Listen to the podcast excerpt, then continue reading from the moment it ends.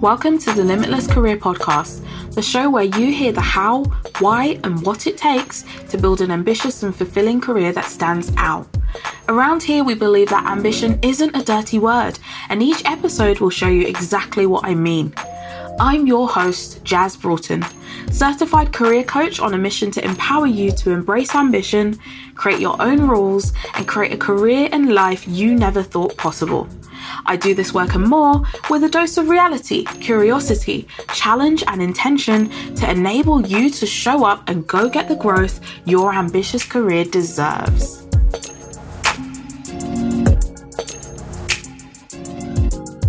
Welcome to this episode of the Limitless Career Podcast.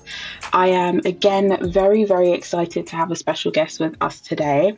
And today I'll be sitting down and having a conversation with Sabah Dzanowska. Hi, Sabah. Hi. How are you? I'm very well, thank you. How are you? I'm very, very well, thank you. Can you give our listeners an introduction to you? Okay, well, um, I guess how I refer to myself as a founder of a small consultancy company called Ventures Consulting. And um, what I do is I help startups, large companies, NGOs um, to essentially um, take a, a, an idea for a software product and to turn it into something that is actually out there in the world and hopefully helping people. So I guess what we call it in like tech speak is mm. um, product discovery and a lot of early stage design work, getting feedback, iterating prototypes and things like that, and then actually getting get, getting the developers involved in that stage and then getting it built. Uh, and that's a separate skill in itself, working with devs to kind of turn turn just some some ideas into something that's actually concrete and tangible and usable. So so yeah, so that's quite it's quite a big kind of process and there's a lot of different kind of skills that are involved in that. And at a large company you would have you know five people with doing different parts of that. But i kind of do i, I don't do the development bit myself but i kind of just do everything else. Mm. uh, and then sometimes i bring in um, specialists to kind of help me on specific bits of the project's quite big and i don't want to do it on my own. Um, but i guess i guess what's di- a little bit different about me is that I, I do I don't like to limit myself to doing just one piece of that step. And that's what my kind of consultancy is about. And um, I think that's kind of what a lot of clients like. Um, mm. They, it's kind of nice for them to have one person rather than five people sometimes yeah. for different reasons. so that's that's kind of like what the what the idea behind the company and the consultancy is about. That's great. And I'm always here for lifting limits and deciding to just be more open, right? Um, even just in a practical sense, having a meeting with just you versus having a meeting with maybe three different people. Yeah. Dealing with different parts of the process must even be quite um, simplifying. Delightful. It is simplified. I think I think a lot of it happens because of cost, but I think then people realise that you get a lot of value from one having one person, person. five people. But for me personally, it's like I don't like to just be limited to to one thing. I, I want to try different things the whole time, and um, so that's why I think just the that kind of I call it old fashioned. Might maybe mm-hmm. it's, it's the norm for a lot of people, but just that kind of way where I feel like I'm a cog in the machine. I just mm. I just have that kind of feeling. So I, I've never really liked that, and I've kind of found my own way of doing things that maybe initially people found quite odd, but now, now it's kind of it kind of works. Works for a lot of people, not just me. Hopefully. When did you first realize that that was your preferred way of working?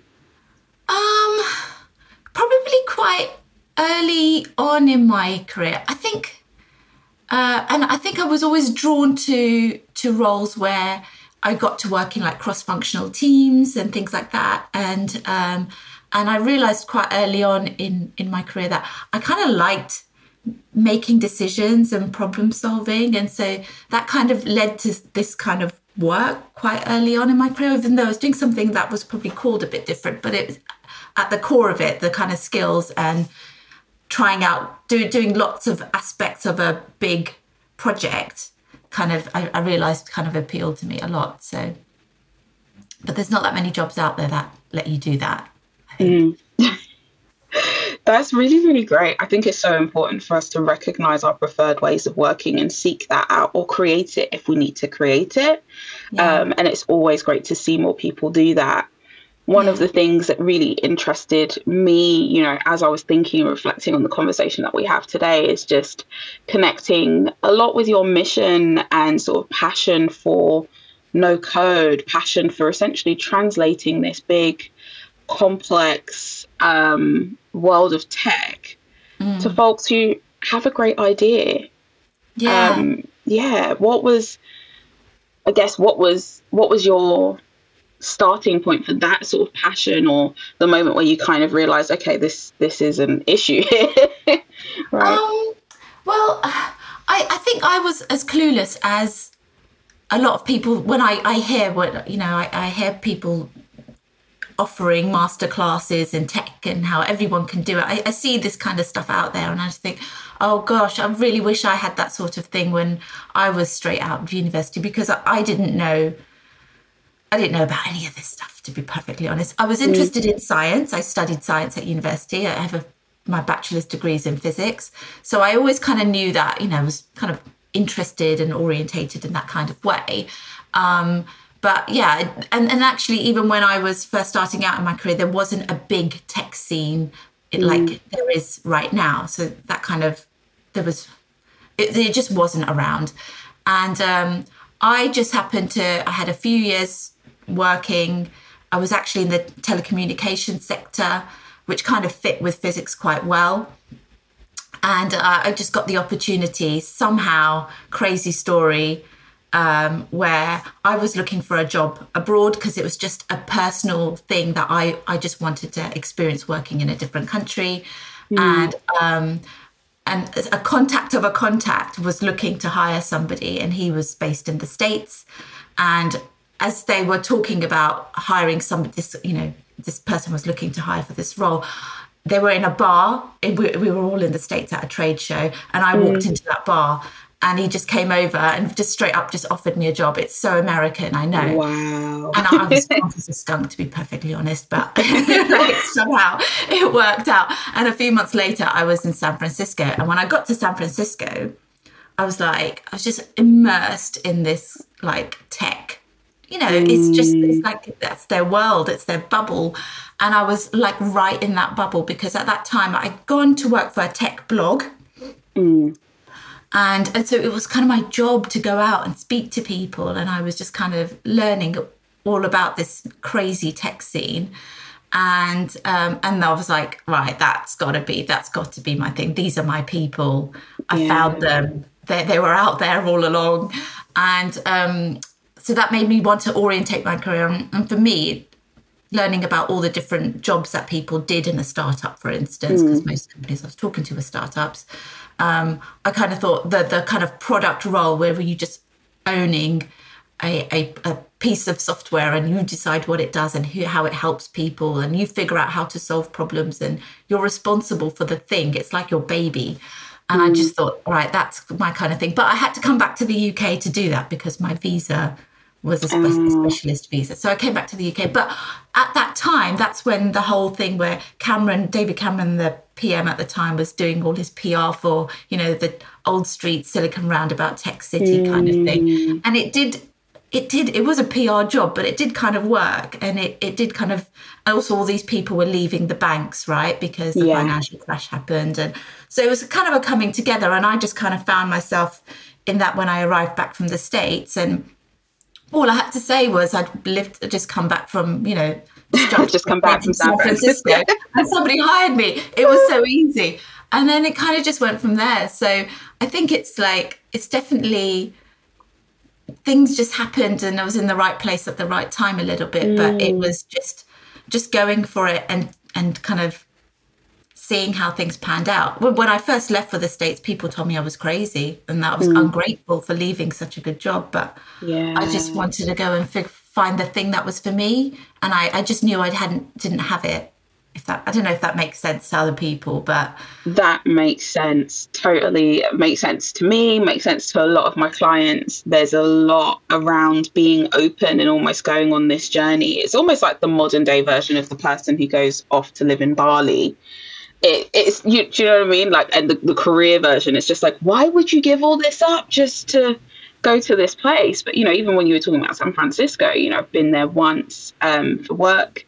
It's part of my onboarding. Two weeks there, and it was just you're in a bar and all you're seeing is the logos of these tech companies on fleece yeah. jackets, on hoodies, stickers on the back of laptops, you know, and people it isn't it isn't an onerous place in terms of people being passionate about what they do. They are genuinely passionate about what they do. So it's not I'm not forcing you to have a conversation about the company you work for at the bar. It is just it's a way of of life. Um, so I can only imagine what it was like in in that sort of time, that particular um, moment, I guess, in the zeitgeist where San Francisco was huge and growing in that bubble and that it place and then watching that translate over to the Silicon Roundabout. Yeah, and I think I mean it. The place definitely. I lived there for two years, mm. um, and the place definitely left its sort of mark on me, um, and because it kind of just gave me a sense that you know I, I, the job I'd left when I was in London it was it was too corporate for me, and mm. but it was it's just the the experience of so many people working today, right? Yeah. And I kind of felt like I, I didn't fit the mold, and that that was just something that was mu- something weird with me. Um, and then you get to somewhere like San Francisco, and and actually everyone is quite comfortable with challenging challenging mm. that status quo. It, it's I say that like it's like a lot of the a lot of the startups that grow out of San Francisco end up being the kind of corporates that I don't like anyway. So I'm not like I'm not yeah. like I'm aware of that, this right? is the part that people don't tell about the unicorn yeah. situation. It's just like you're a unicorn. They, you no longer exist with all of that way. enthusiasm yes. and challenging the status quo, and why do we do things the way we do? Mm. And just because things were always done that way doesn't mean it makes sense anymore and I've I've all I've still got that today, and I still like in my day to day work, I will challenge my clients to be like, okay, just through asking questions, why is this the way? Why is this like this? And it's only mm. when you ask those questions that people think about, yes, why is why is we've just you know we just always did things this way, and yeah. and, it, and and that has just definitely just rubbed off on me, and that's. I think it's a well, it's a good part of being a consultant. I I hope, but um, it just yeah it just it's just the way i feel like things kind of have to be for me mm. that's just the kind of person i am and um, and i feel like just being working the way that i work that kind of i've i've kind of built this little world around me that kind of works for me. Um, but it also just helps me to be a better consultant as well i think. So yeah I definitely think that that's so important, and I relate to that. That was much of the reason why I left my career in surveying, is I was just in this, you know, hundreds of years old company, one corporate cog in the machine, in my little corner, trying to be like, we can do this faster, cheaper, more efficient, increasing, you know, the experience of the client, da da da da da. And there were people alongside me who got it, but the people who ultimately made the decision were like, no, that's nice. That's cute. But no, let's just stick with um yeah, let's stick with the way of doing it um that we've always done, right? And obviously you know that everybody else alongside you is just like, I hate the software, I hate the system, it doesn't work, it breaks all the time, right? You know what I mean? It's like yeah. I'm in an environment where you don't want to improve. What? Yeah. um, and then that kicked off my journey into tech, where I, where it was I felt it was the opposite. It was like we expect you to innovate. We mm. expect you to be thinking continuous improvement, growth mindset, all of those things. And I was just like, you like me. You like me as I am. um, and it's that it's like finding your way of working and then finding the environment that suits you and for some people they find an organization and for others, you create your own. You create your own ecosystem. You choose your clients based on those values that you hold dear. So, again, very much just putting out your sign to say, This is me. If you like it, let's have a chat.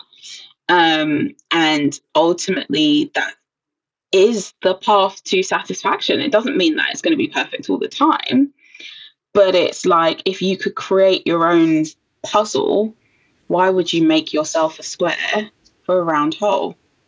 You're yeah, creating think, the puzzle. I think there's there's kind of two things around that. I think like w- when you just talked about this like hundreds of years old company, that's how I like that's how I picture the kind of system. I feel like it's mm. you know um, companies. I, am very interested in companies, and, I, will come on to that maybe if we if we have time in, mm. in a bit. But this whole system I feel like was designed in the Victorian times by a bunch of wealthy white men. Like and I just cannot like I can't get with the program, you know. I like why do we stick to this system? It wasn't fair at the time for people. Like yeah. it certainly isn't isn't fair now. And it and we see we see all the things that kind of fall out of that, you know, big companies not paying their taxes or, you know, um you, you just there's a patriarchal society in the in in Britain we have all those class issues all of the, mm. all of the, hmm. the whole system it's all entrenched in the system it's never gonna I'm, I'm a woman I've got brown skin you know I, I I didn't have wealthy parents you know all of that mm. stuff like, like I mean, I just I have to be a right idiot to think that this system is going to be fair for me. So I've, yeah. I've gone and just kind of found my own my own kind of way. Um, and then I think my my second thing on that is uh, your, what your point was that yeah, I mean you could you get into tech and you feel like there's a bit more of a of a license to kind of mm. well maybe you have to be a certain kind of person, right? But uh, ultimately also these companies these startups that we work for they become like big corporations because mm. you you get more of the people who are like i'm thinking of my promotion you know or i, yeah. I don't want to rock the boat or some people are just you know they're just happy to plod through life not everybody mm. wants to kind of be the best the they want to be yeah. and it's it's just that's okay. just you're going to get people like that you're just going to get human beings like that not everybody not everybody's like that, but like like the people I think we're describing ourselves as. Mm. And so for me in work, it's very much kind of finding people that are are like you. And, and, and for me, finding clients that are, are like me as well. Yeah. Otherwise, I do say, um, I do say, I don't think this is the right fit for me. Or sometimes I just tell them I'm really busy, but when I'm not. and, but I, I, I mean, I do very specifically work on projects that I think I find I'm going to find purposeful. Mm. Because actually, if I don't find it purposeful, I won't be able to get out of bed in the morning, and that's just who I am. So yeah. there's nothing I can do about that. Yeah.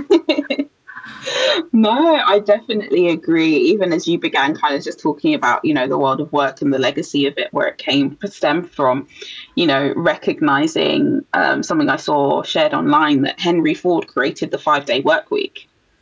Now, Henry Ford, when I was studying GCSE business, was like the godfather. You know, it was like, this is amazing. This is the definition for professionalism. This is the definition of like maximum output, right? All of this stuff that does not work for people who are not middle class, white, cisgender men, yeah. right? Back in those days as well, right?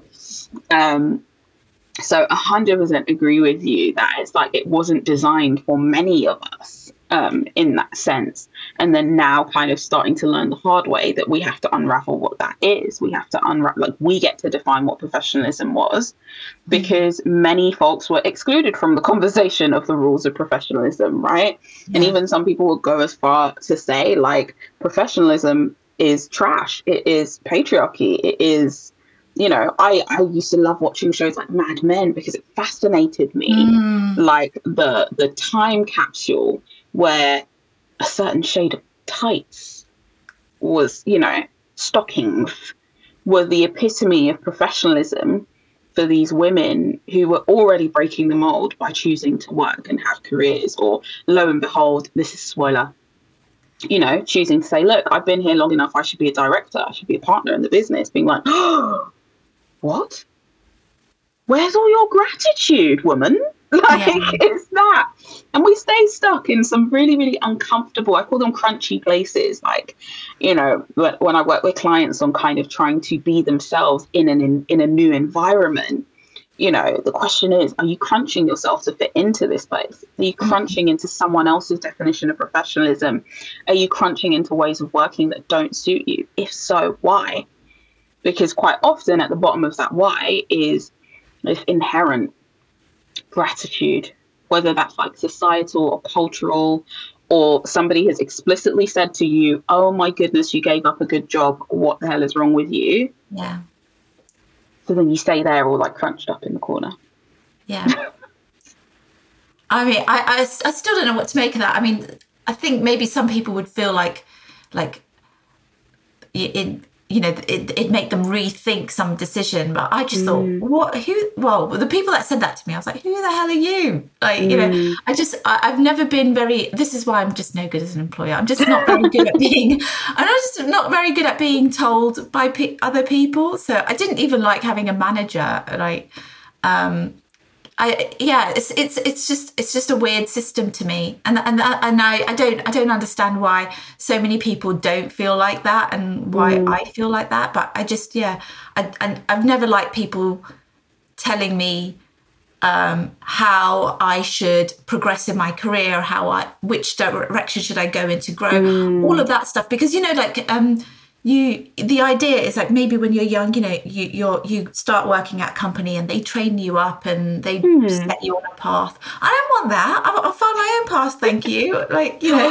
i just I just don't like it. It doesn't work. It doesn't i don't know. Why do we do it this way? I, I don't know. Oh my gosh bringing back more memories of being a surveyor. So i was a trainee surveyor and it was an interesting experience for me because I had already had experience as a property manager. So I had years of experience in property, but then also experience working. But they didn't know where to put me because the system is thus that you're either qualified or unqualified. And if you're mm-hmm. unqualified, you need to be on the two year program that churns mm-hmm. people out. So I was an experienced hire that was technically on the graduate scheme, but never on the graduate scheme because my team were like, why are you going to go off and do that? You can actually do work and do these projects and lead on these clients stuff. Mm-hmm and it was just so interesting. And that was aside from realizing i was in an environment that wasn't ready to grow or wasn't interested in change um, the second path was just talking to people who had quote unquote qualified right? They'd, they'd reached the holy grail and they had fulfilled it. In this intense two year track that all of us were just churning through they'd made it to the other end. And i had candid conversations with them about what they earned what they did with their day to day and how they felt about their work freaks me out. I was just like, that sounds so boring. that sounds so, so boring. That sounds like there is absolutely no difference. This is a game. like this is this is ridiculous. You're not doing anything exciting by your yeah. own admission. So you've just been lulled into this factory of like oh, when you finish the scheme, which which rotation are you going to stay in? And nobody's ever doing anything particularly significant. You're not connected with the work that you're doing. You're also not getting paid that much more. Mm. Especially again, we're talking corporate here. So in the light of how much money these companies make, right? They've thrown you a couple of crumbs to say congrats on like getting qualified, yeah. right? And it's not free to get qualified and all of that stuff. And I was just like, this is not the path for me this is actually not the path for me. And this is no offense to anybody who likes the safety and the security of that, right? That I feel like the conversation that we're having is about our preferences, right? Yeah. And your preferences are your preferences. If you want this, because there is there is value in that, right? There's value in knowing how much you're going to get paid at the end of that two years, knowing that as long as you chill out and you you know you're relatively comfy, you've got a pretty guaranteed job, right? Churning out, working with the same clients, doing yeah. the same. I was in valuation surveying, right? So you're working the same patch year after year. It's pretty stable. Stability motivates you. It's your thing. Stability, I like it. I appreciate it. I kind of have experienced that it's a little bit of a myth. So I'd rather just live my life and my career with a little bit of adventure and a little bit of openness. Yeah, I, I, I do get people who say kind of say that to me that oh, you know, it's quite scary. Like, I mean, I don't, sometimes I don't have visibility on what work I'm going to have a couple of months ahead. Mm. And I, I'm, I'm actually very comfortable with that uncertainty.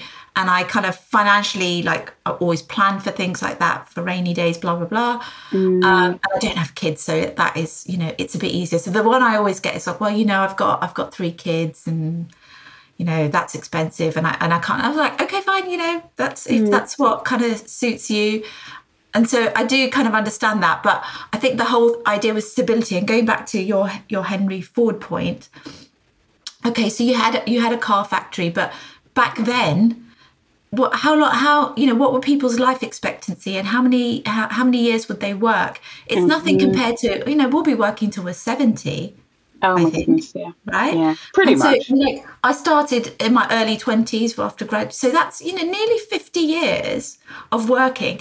Is that whole like production lines type of let's go let's go with surveying are those people going to do exactly that same thing day in day out for nearly 50 years and not mm. go hmm. bonkers i think anybody would go bonkers and i, I actually I, I sometimes like for my undergrad the university i went to i i i'm, I'm a, on the alumni something and i get mm. young students call me up and they ask me questions about careers and stuff like that. Yeah. And I always say to them, look, just just remember just one thing. If you could take away one thing, remember you are going to be working a long, long time. So yeah. make sure you enjoy what you do, but also don't mm. feel like you need to do that one thing your entire life. Do two, three things, three things, have yeah. multiple career changes, but it's just not because it's just not feasible for humans not to be, you know, just absolutely fed up and bored of what they're doing. It's yeah, I think that's inevitable. And I'm not, and I, that goes for me as well. I don't. Do I think I'm going to be a consultant until I retire and do this kind of work? I don't know. I might. I'm going to mm. be open to other things. Actually, I have other interests as well. Yeah. A hundred percent, and it's so it's so interesting you mentioned that because I'm currently taking part in uh, an effort to essentially get girls to consider STEM subjects when yeah. choosing A levels, when choosing university degrees. And it's so interesting. I was talking to my friend about it and um, just talking about how it's great that we're doing this, but we also want to open up the fact that you can work in tech without even having a degree. Yeah. Because when we start to talk about degrees, I, I grew up in a family, society, a context where going to the university was almost the default so then you forget that it's actually a privilege. It is a privilege mm. to be able to go, regardless of whether the government's funding it for you or whatever. Being able to not have to go straight into the workforce um, and to continue your studies is a privilege. But it was also interesting on another level because I was like, I'm, I'm to tell these girls that if they're interested in STEM subjects to study them, I'm not to lie to them. I have no technical background. I hated maths at GCSE level. And it like it didn't change my path. Now, fair enough. Again, I'm still part of the program because I wasn't aware of tech until I was already like five years postgraduate. If I knew about it before, I probably would have been there before. Um, and that's because, you know, I work for an analytics company, but I like people. I like logic right? So I might not be good at the traditional way that we think of maths, but in the practical sense, let's look at conversion rate, let's look at funnels, let's look at adoption trends, let's look at all of the mathsy stuff that my head was just like, I can't compute. Apply that to a business and it clicks for me. Um, and it's really, really interesting the messages that we share with younger people based on our lived experience. And I a thousand percent agree with you that it is about just but do not put the pressure on you to be like, this is my career for life. This this this GCSE choice is going to dictate my entire path. Yeah. It's going to open some paths for you. It might make a few paths seem a little bit blurry, but it's not definitive. You're growing and evolving as a person. And if we kind of stay in this linear path, you close your mind to like other stuff. Like I've got um, my niece chose her GCSEs, and it was so tough talking to her because she was just like, I love art and design, but I also love coding, and they're in the same block, so I have to choose. And I was just like, oh.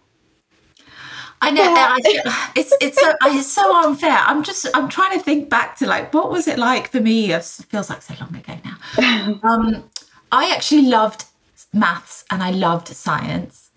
And but I actually I do agree with you that to work in tech, you don't have to have had those GCSEs or those A levels or mm. of gone to university. One, I work with so I work with developers, right? Lots of developers, and so many of them are self-taught. So you mm. can be self-taught. And actually, like I've, I've got one developer I'm working with right now who's just you know a year out of university, and and and he said, well, look, I, I you know I, I got my degree, but when you go into the world of work, it's completely mm. different. It's you know mm. all all your computer science degree is tells an employer is that okay, we've got a starting point you're at a starting point and you've spent mm. three or four years learning right um, so so that i mean so we, we do have self-taught we have loads of self-taught de- uh, developers in the in the industry so i think almost to the point where i would say you know think carefully whether you want to spend that money on a degree mm.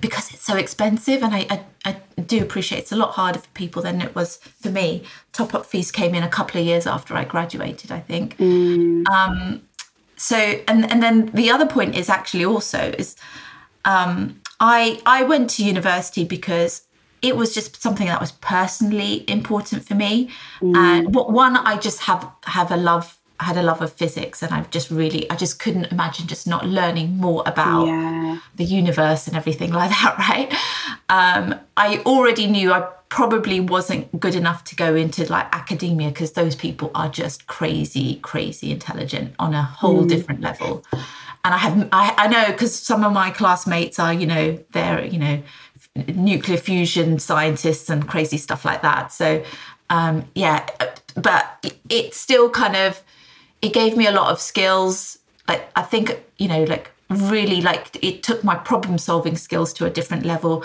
You and you just come out with like I've just it's all it's it, I've had I've had certain things be easier in my career because I could just point to that thing. I should just point to that degree, and people mm. like, whoa, okay, yeah, so this girl's smart, um, and it just gave me a it got me a sort of a level of respect that actually I did find really helpful and and also just being the whole woman thing you know because you know I still get people who like when they're explaining something that's a bit technical sometimes you know they they, they slow down how they talk to you and yeah you know, that really patronize I still I still get that and I, I, I know how to tell people to stop doing that stop it but yeah like, literally like I, I got it thanks yeah for, for, thank you thanks very much but I'm, I'm good that sort of thing but it's, it still kind of happens, but that my having my degree just really, really kind of helped in that sort of regard. I think I didn't mm. have it as bad as some other people.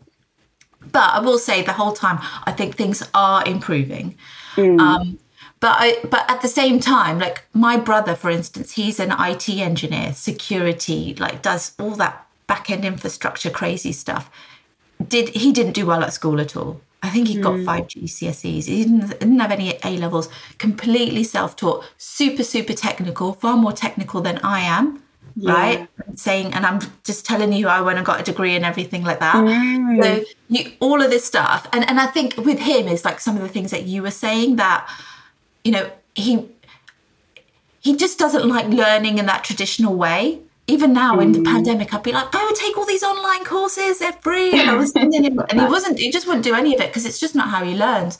And it's not how a lot of people learn. So, so these young people kind of writing themselves off mm. because they feel like they weren't good at maths in the, in, you know, at school. Oh, it's just, it's just too early to be writing yourself off. You, it just, mm. I think some people, and I, I wish there was a better way of helping people, young people work, work this out that once you're in the environment and you're doing a job and you're interested in the problem that you're solving for instance that you will you will learn certain skills and you might learn things that you would not have learned in the classroom but you find that you're actually quite good at. Mm. and i don't think we've kind of got that we haven't got that right for young people yet. Yeah. Yeah definitely. I think that's why it's so important to have more and more of these conversations to keep on mentoring, sharing, um, all all of the things, so that we can just be added to the voices saying, "Hi, hey, just a thought." yeah, but also just, just, encouraging people to keep. And I, do, I, women, I do think we need. Mm. not just in coding, but in just product, you know, sorry, in, in tech roles just generally. Yeah, um, part of that product journey, 100%. Product managers, UX, UI, like. Yeah, especially I say I'd say in like um in UX, UI, and user research. Actually, there's been a huge influx of women in the past few years. So mm.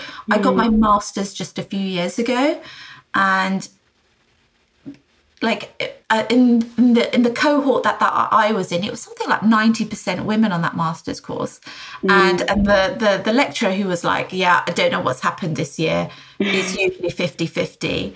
and then since then, actually, it's been very heavily women women in on the course. So mm. people, are, women are very interested in those kinds of kinds of jobs, which is great because then we we it's a it's just good to have them in tech, right? But yeah. um, in coding, obviously, there's we know there's a challenge. But actually, I would say in product management, which is like that's the core of kind of what I like doing, and I like doing it because I like making decisions and leading and owning products um, there's just such a dearth of women. It's just depressing. And so whenever I see like, let's get let's get girls mm. into code, I'm like, no, let's get them in charge. Let's get them, you know, running the product and telling the yeah. developers what to make because we don't have enough of those. And actually, when you really think about it, when you really, really, and this maybe sounds really harsh, but developers are just doing what the product yeah. person yeah. and the designers and the CEOs have all decided the product should be. They're just just turning it into code, mm. you know? And so they're not, it's not, they don't get to make the decisions, a lot of the decisions that are important about how things work, who it's for, how do we make it inclusive. All of that's been done. You're just, you're coming in at the end. And, um, and so, and, and if we want tech to work for everybody, if we, if we want it to be inclusive, if we want algorithms that don't have bias, Mm. I think, mm. you know, you need to focus not just on the people writing the code. And I don't know why that's not, I don't know why other people don't see that, yeah. to be honest, because it's dead obvious to me. it is. Oh, it's all about the decision making, 100%. And you touched on it before, and I definitely want to make sure we've got time to explore your passion around companies, right? Yeah. Yeah, and I think this was kind of born out of my just my work kind of experiences. So so a lot of the work that I do now is um, um, due due diligence, anti money laundering software. Mm. compliance for financial institutions so um, because there's just i mean if there's any the worst pandemic on this planet is uh, well i would say you know the the you know climate crisis but actually a big part of why we're not getting to grips with it is this the whole financial system the fact mm. that people and corporations don't pay their taxes there's so much crime that's financial mm. crime and um, and you know it's the people everyday people that suffer and the reason i actually got into it was just my experience of not being treated not be i mean i didn't kind of get into the not being treated so well bits but mm. that that that did also happen and it did make me evaluate why, also, on top of all the things we've talked about, like what am I doing working for a company? Um, they don't behave in great ways. We had Enron that happened around that time. Since then, we had the financial crisis, and and who who paid? We paid, right? Mm. And uh, and then we and then I thought, okay, like I'm quite happy with us maybe trying to balance our books a bit better. But what I didn't like was, um, you know, big corporate there was a big story around Vodafone I remember who who did a sweet deal on their taxes. And and meanwhile we're having to put up with all this austerity and nurses aren't getting pay rises. And I thought this is just so rubbish. What is going on here? And actually mm. tech companies are terrible because they weren't paying they, they don't pay like some of them don't pay any tax in this country. And we haven't got mm. money for stuff. We haven't got money to feed people clothe kids all of that stuff. So I kind of just really got I got really interested in why this happens at corporations and you know um, they're, they're better thinkers than me on this, but you know, who have written about corporate culture and groupthink and tribalism that happens in corporations. But um, a lot of the the money laundering is just absolutely atrocious, and and London yeah. is one of the worst places on earth for for that kind of for enabling that sort of thing. Mm. And so that kind of, so all of that kind of just really got me interested in like, okay, what can I do? And I actually, I can use my skills to help de- develop better systems and ways of working, mostly designing software, to mm. kind of combat this sort of thing. And we're not doing very well, to be perfectly honest. So I'm not blowing my own trumpet here because mm. apparently only about three percent of financial crime actually gets, you know, resolved, detected, yeah. and you know those people are held to account. So this is terrible, but we've got to start somewhere. And um, and I kind of feel feel like I'm I'm in that fight. And it's it's a kind of weird place to be because you know I've just told you I run my own company and I don't like companies. So mm. this system is like so kind of the system of corporations is just so ingrained in our world economy. You can't kind of get out of it. But um, I'm very, I'm very, I'm, I'm very reluctant to. I, I, don't think I'll ever be able to become an employee again. But um, I just, I have a very funny relationship about corporations, and I'm doing my tiny little piece to maybe try and help combat some of the worst abuses mm. and um, in terms of financial crime and, I, and just not working as an employee for a company kind of i think mitigates some of the harms i think they that a lot of people face working for companies actually and yeah. I, I feel personally in a much safer space even though i have no job security and you know if a pan if if if, if there was another pandemic and everybody went on to furlough i you know i possibly would lose work and things like that. So but i, yeah. I kind of i accept that as part of how how i work and how i live. Yeah. Wow. Wow. Oh, thinking sorry. about what you said about no no no. Like my brain is churning right now because just thinking about what you said about groupthink and how there's almost there's there's an aura around the crime itself of it becoming acceptable culturally in an organization. Yeah.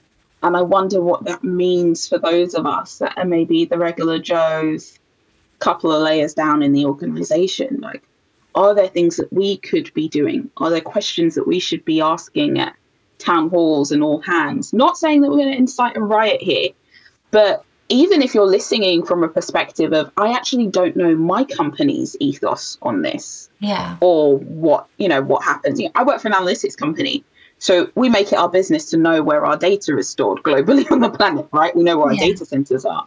Do we know where the money is? Do we know where the money goes? Yeah. do, do we know what happens to you know when you look at your usual payslip and you see your tax contributions and you see mm do we understand the full journey of that and like what could we be doing at a grassroots level or indeed if there's technologies that we should know of yeah well actually on the grassroots level actually there's a lot that we could all be doing mm. and and this we're getting better at this um, there was a, a, a, report i think it was um, Bloomberg, uh, Bloomberg do a like a green climate green newsletter. I, I highly mm-hmm. recommend it. There was one about corporate activism, and mm. um, they said that corporate activism has actually i thought it was a very positive article but because they, they, said about 40% of companies have had some kind of corporate activism where um, like NGOs, like they might have bought some shares and therefore they get invited into the meetings or they can influence who's on the board and they're trying to become, make companies more accountable, to, like what are they doing to achieve net zero, stuff like that, right? Mm. And that's been great, but that can also be driven by employees if you're already there. Um, I think so. They said something like that, yeah, 40% of companies, which was I mean, it's that's way better than where it was just a few years ago. So that is something to be celebrated, and it's only going to get better. I really, really think that. Mm. So, but it is you can ask about your own company. So I had a friend who um, met up with just a few weeks ago, and she said. Um, yeah, so I've got this dilemma, right? Because this group of friends, we'd we'd worked in all this AML kind of stuff, so we're, yeah. we were all quite well aware. And she said, "Yes, yeah, so my current company they're, uh, they announced that they're going to be moving their tax status to Jersey. Now, Jersey is one of those places you go when you want to avoid paying tax. It's all legal, obviously, but mm. it's not. We I don't think it's right, and so I'll put that on the record.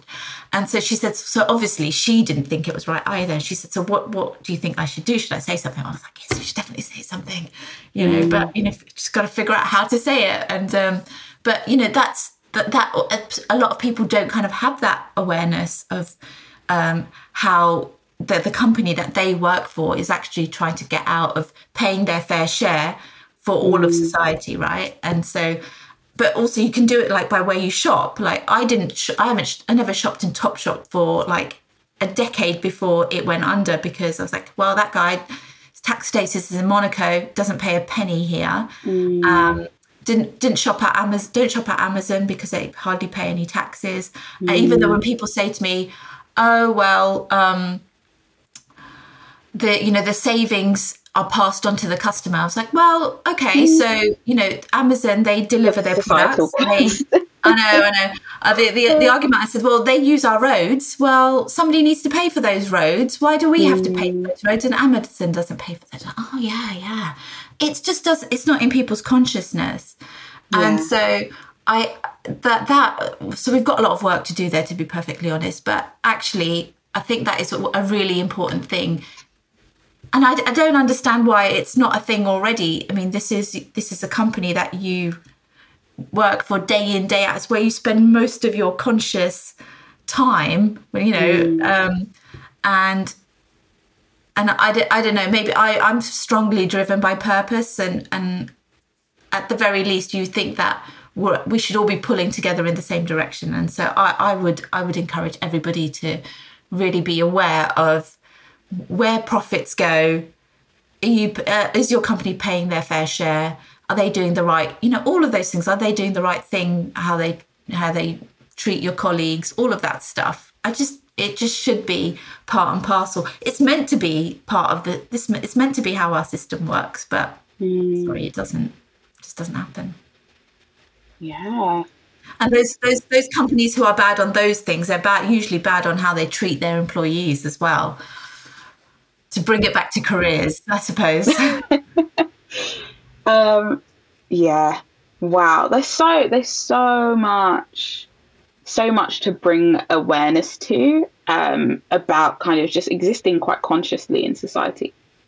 Right? Yeah. It's that element of it's not on your radar, so it's not a problem until it's a problem that's in your face. Right? It's not a problem until you open up the computer and your company's in the news for all of the wrong reasons and you're just like. Ah, okay. But you might be the victim of a you might be the victim of a financial crime, right? Mm. Uh, and and and that affects you. It affects you know. Mm. Um, it has a fundamental effect on your life, and so and it, that's increasing. But it's it's just it is it, it again comes back down to when you're working when you're going into your office whether that's at home or you place of work when you the place you go into day in day out you work hard mm. and th- those companies need to do the right things by by you if that's how you want to work yeah. um, and the right thing by the rest of us as well and and i don't know why like um, I, I just seem to see something that wasn't right for me right at the, the start, like going back to how we started this conversation. And and so these things kind of just stood out to me, but they just I don't know why they don't stand out to other people or it maybe it's accepted that you can't do anything, or maybe some people just want to take their paycheck and go home and play with their kids and not think about it. I don't I don't mm. really know what it is, but for me it just always kind of stood out. It just doesn't the system doesn't make sense to me and um, and I, am not saying I've got all the I've got all the answers, but because but I'm kind of doing the the best that I can, I suppose, mm. um, and just trying to keep happy and sane and, and actually all make a living myself. Yeah, yeah, it's it's that part, it's that tension.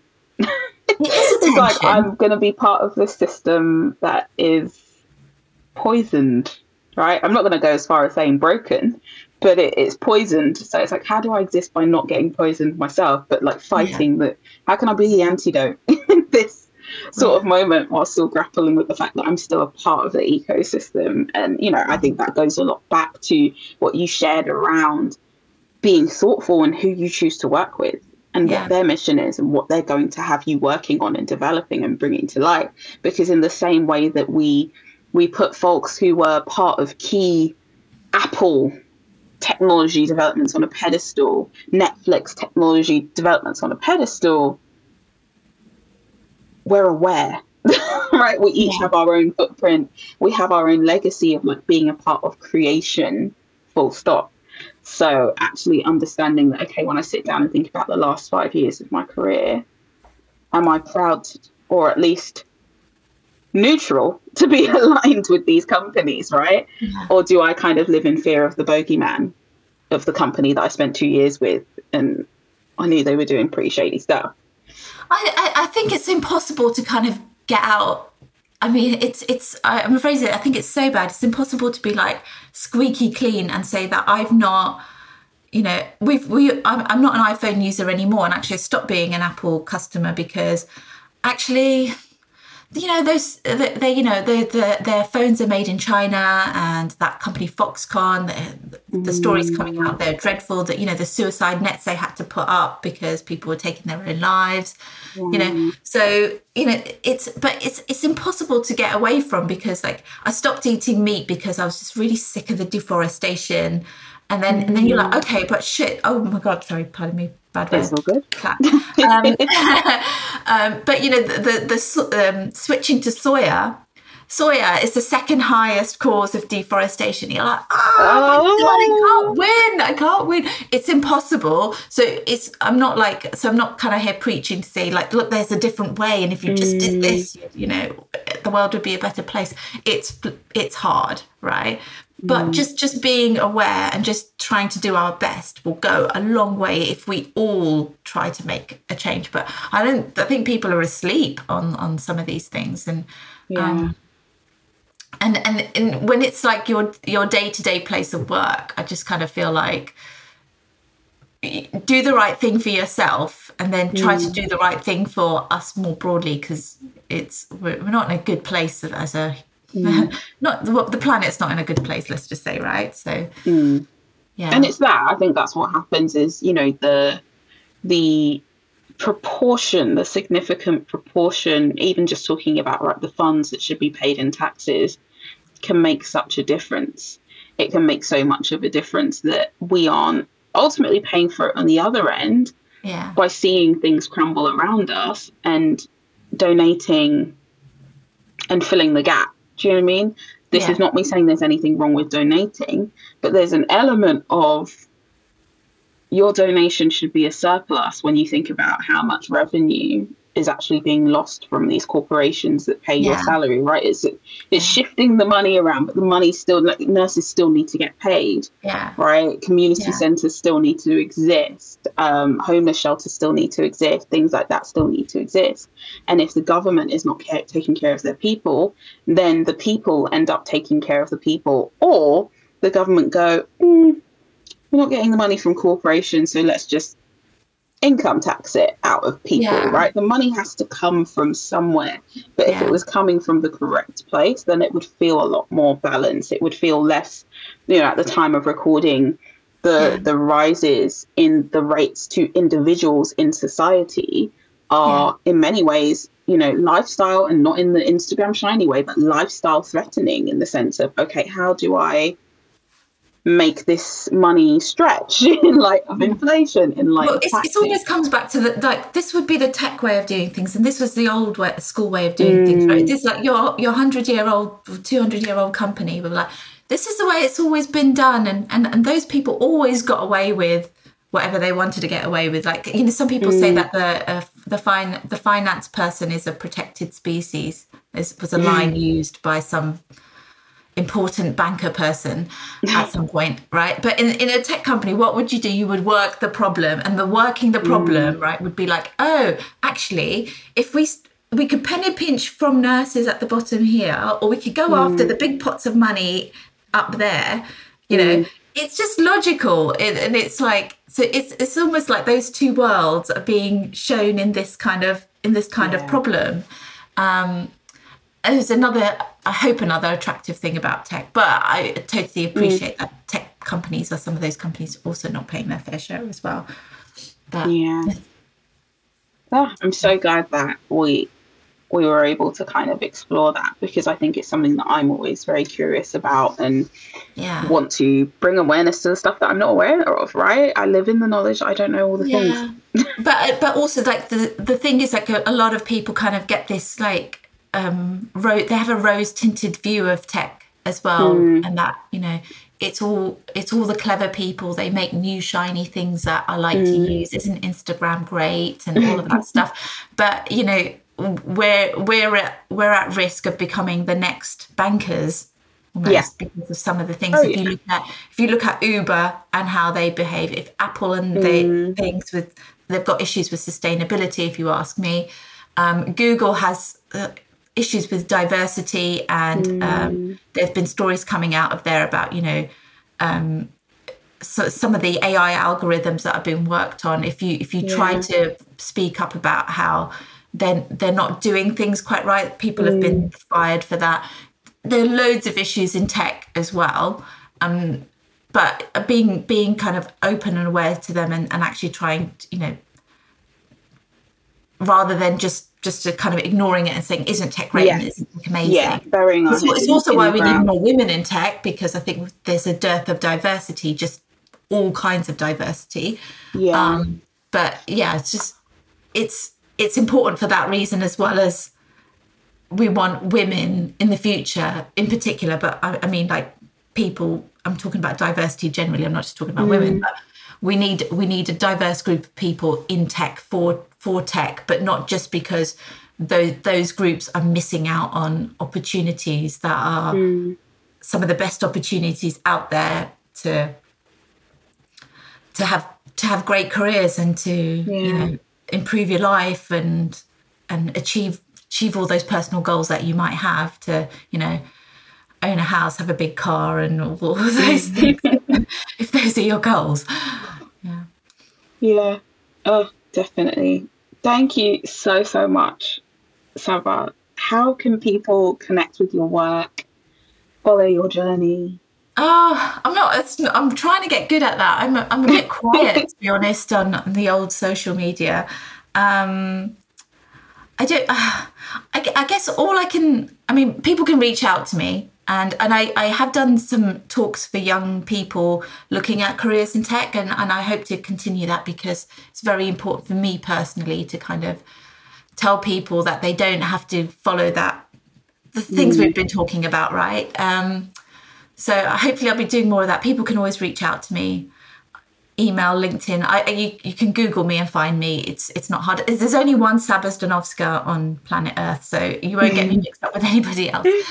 Um, but I guess like all I can say to people is like, if if my story helps, then great. But I just encourage people to take risks and find their own path because what works for me might not work for other people and we're all different mm. people need to find what works for themselves but i just i think what the message is like don't accept things and that you have to be a certain way is it's or that there's a right and there's a wrong for you dictated by somebody else because it, there isn't that's rubbish and you've yeah. got to work if you, if you want to be happy just work it out for yourself and enjoy working it out for mm. yourself is, yeah. is that that's that's that's that's that's that's the takeaway I think. Amazing. Thank you so so so much. I'll share the link to Sabah's website in the show notes um, and just yeah reach out to either of us if you connected with anything that we shared today. Thanks for listening to this week's episode of the Limitless Career Podcast, where you hear the how, why, and what it takes to build a career that stands out. If anything from today's episode has impacted you, I'd love to hear about it. So reach out on social media or by email. Don't forget to check the links in the show notes to find out how we can work together, get your hands on some juicy resources, and join the mailing list for more fuel for your ambition. Until next time, take care.